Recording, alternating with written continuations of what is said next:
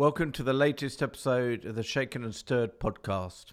I'm Simon Hildrey, and with me again is Phil Milburn. Hello, Phil. How are you? Very well, thank you, Simon, and hello to everybody. As we head towards the end of the year, why don't we look at central banks today and some of the statements that they've been releasing? Um, what's what's your thoughts on those? Hi, Simon. Yes, I think today it's a great time to focus on some of the lesser known central bankers. Certainly, we're all very used to looking at uh, Powell and historically Draghi and obviously now Lagarde. But I'd like to chat a little a bit about the ECB's chief economist, Philip Lane, um, a little later in this podcast.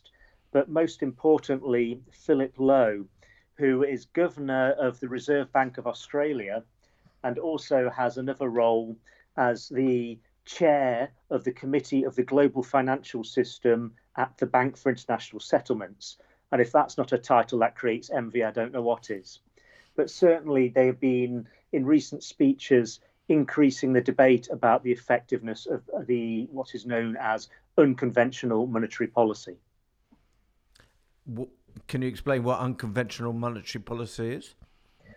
Certainly the first and most obvious unconventional monetary policy that we've had and continue to see in various jurisdictions in the world are negative interest rates. There used to be a lot of talk and discussion that there was a zero lower bound on interest rates for so many reasons, including just the difficulty of banks actually um, transmitting a negative interest rate. And certainly, a lot of banks choose not to pass it on to their customers which crimps their margins. Um, but for a long time, the discussion about zero lower bound went on, and nowadays the discussion has moved on to the effective lower bound. Beyond the effective lower bound, further cuts in rates um, are effectively counterproductive. It is what we've previously referred to in a shaken and stirred as beyond the reversal interest rate. I would argue anything below zero is certainly counterproductive. And certainly one of the other, well, lesser known again, uh, central bankers, Thomas Jordan, chairman, chairman of the governing board of the Swiss National Bank, has been talking about how negative rates are fundamentally bad for the Swiss economy, hurt their whole pensions, the system, and uh, basically for what is a large services and financial based economy they are certainly what he sees as some form of evil. Um, that's my word, not his. I'm paraphrasing there. And so, why do they still have negative rates there? He sees it as the lesser of two evils for stopping FX appreciation, stopping the Swiss franc continuing to rally against the euro, and making Switzerland less productive. And so that basically lets me sum up on negative rates I don't think negative rates are a decent policy tool. I think they're more counterproductive. Um, but they do work if you're the one and only economy that's actually moving to negative rates. And the only transmission mechanism they really work by is a competitive currency devaluation. So it's very much just a beggar thy neighbour policy. Are there any other unconventional policies? Yeah, there are three more that I'd like to briefly touch upon. The first is it's labeled as unconventional by the world's central bankers, and that's just extended liquidity operations. Anything from the TLTROs in Europe, which is basically providing term lending, um, to any just larger liquidity facility or dollar swap facility. All of these have lots of acronyms, but they're basically just ways of providing banks and the financial system with appropriate funding. I don't think that's particularly unconventional. And I still think um, central banks being the lender of last resort when the funding isn't there elsewhere is part of their normal function. Another factor that is deemed unconventional is the use of forward guidance. And there are two parts to forward guidance. You can either have calendar forward guidance where you promise to, for example, not raise rates for the next few years, or you can have state forward guidance, meaning state of the world, um, state of the economy, and say we will not raise interest rates until inflation is reaching our target. And the second one is very much what the ECB has been saying. Finally, and the bane of a lot of our lives for anybody in financial markets, there is asset purchases or what we would call quantitative easing, QE. For me, their effectiveness, undoubtedly effective at first, um, more on the liability side than the asset side, in that flooding the whole system with bank reserves has enabled banks to lend again. And the second most well reason for effectiveness is the signaling aspect of the central banks will do inverted commas whatever it takes. I tend to think the asset price side, after the initial lurch in asset prices, um, particularly in government bonds, when central bank is expected to do QE or more QE. After that, I tend to think of it as being counterproductive, as most asset price manipulation is generally deemed, in my opinion, a bad thing in a capitalist system where we're meant to rely on price. And are there side effects from each of these? Uh, yes, and this is actually something that uh, Philip Lowe, the governor of the RBA, has been talking about a little more, drawing upon the work from the BIS.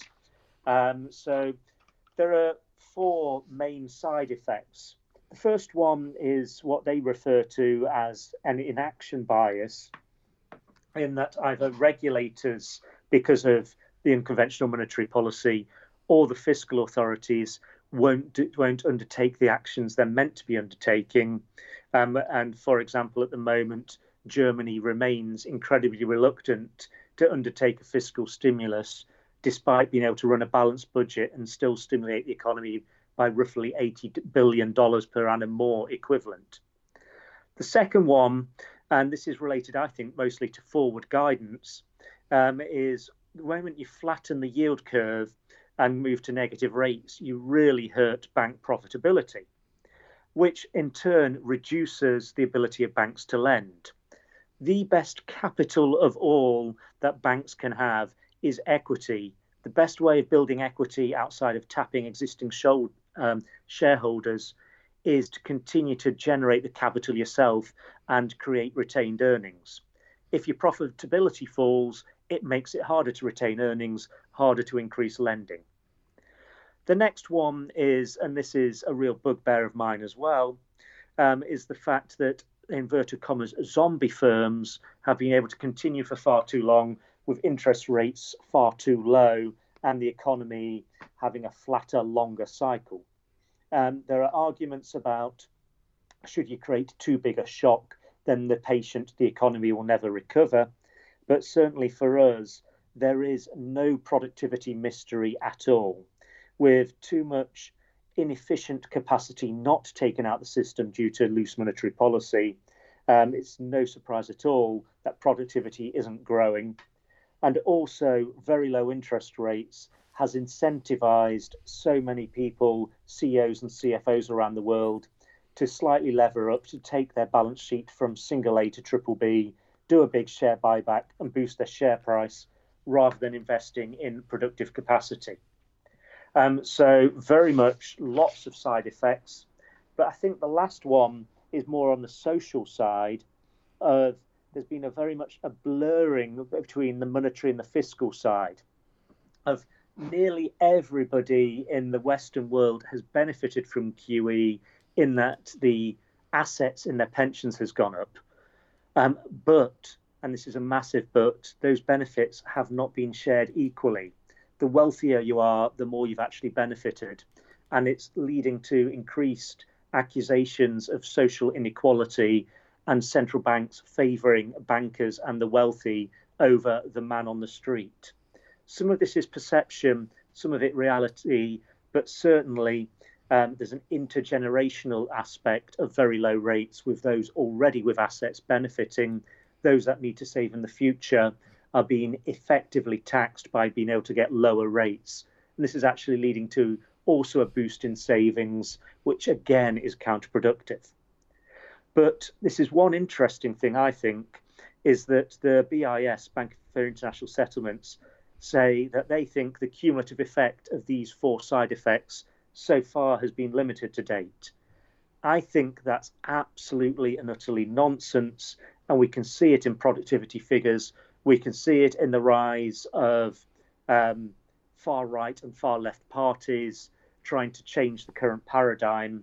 And certainly the side effects to me are clear and present now. But what is good is that central bankers are now discussing them and saying, actually, maybe we are at the effective lower bound or even through it. But certainly for me, one of the key themes for 2020 will be the fact that central bankers will be stepping back more, and so much more of the onus has to and should be put on fiscal policy to do the heavy lifting on the growth side, as central banking policy might be counterproductive according to central bankers, and definitely is counterproductive according to David Roberts and myself. And, and Phil, is that what you would like them to do? Step back rather than do anything else that they haven't done so far? Definitely, yes. I think they should still provide liquidity for the banking system. Uh, that sounds almost like a tautology. That's a central bank's job. And even provide the term liquidity, longer dated funding that banks can lend against. But it's very, that's very much a liquidity, not a solvency issue.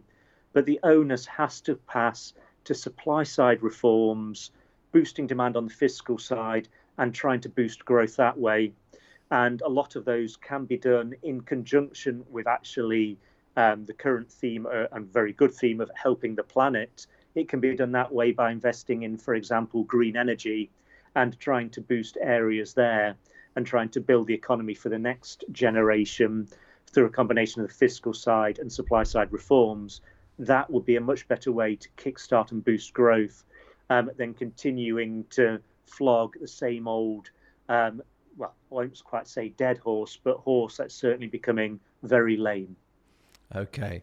Thanks very much, Phil. And thank you to everyone for joining us. And we look forward to you joining us for the last podcast of 2019 next time. Thank you.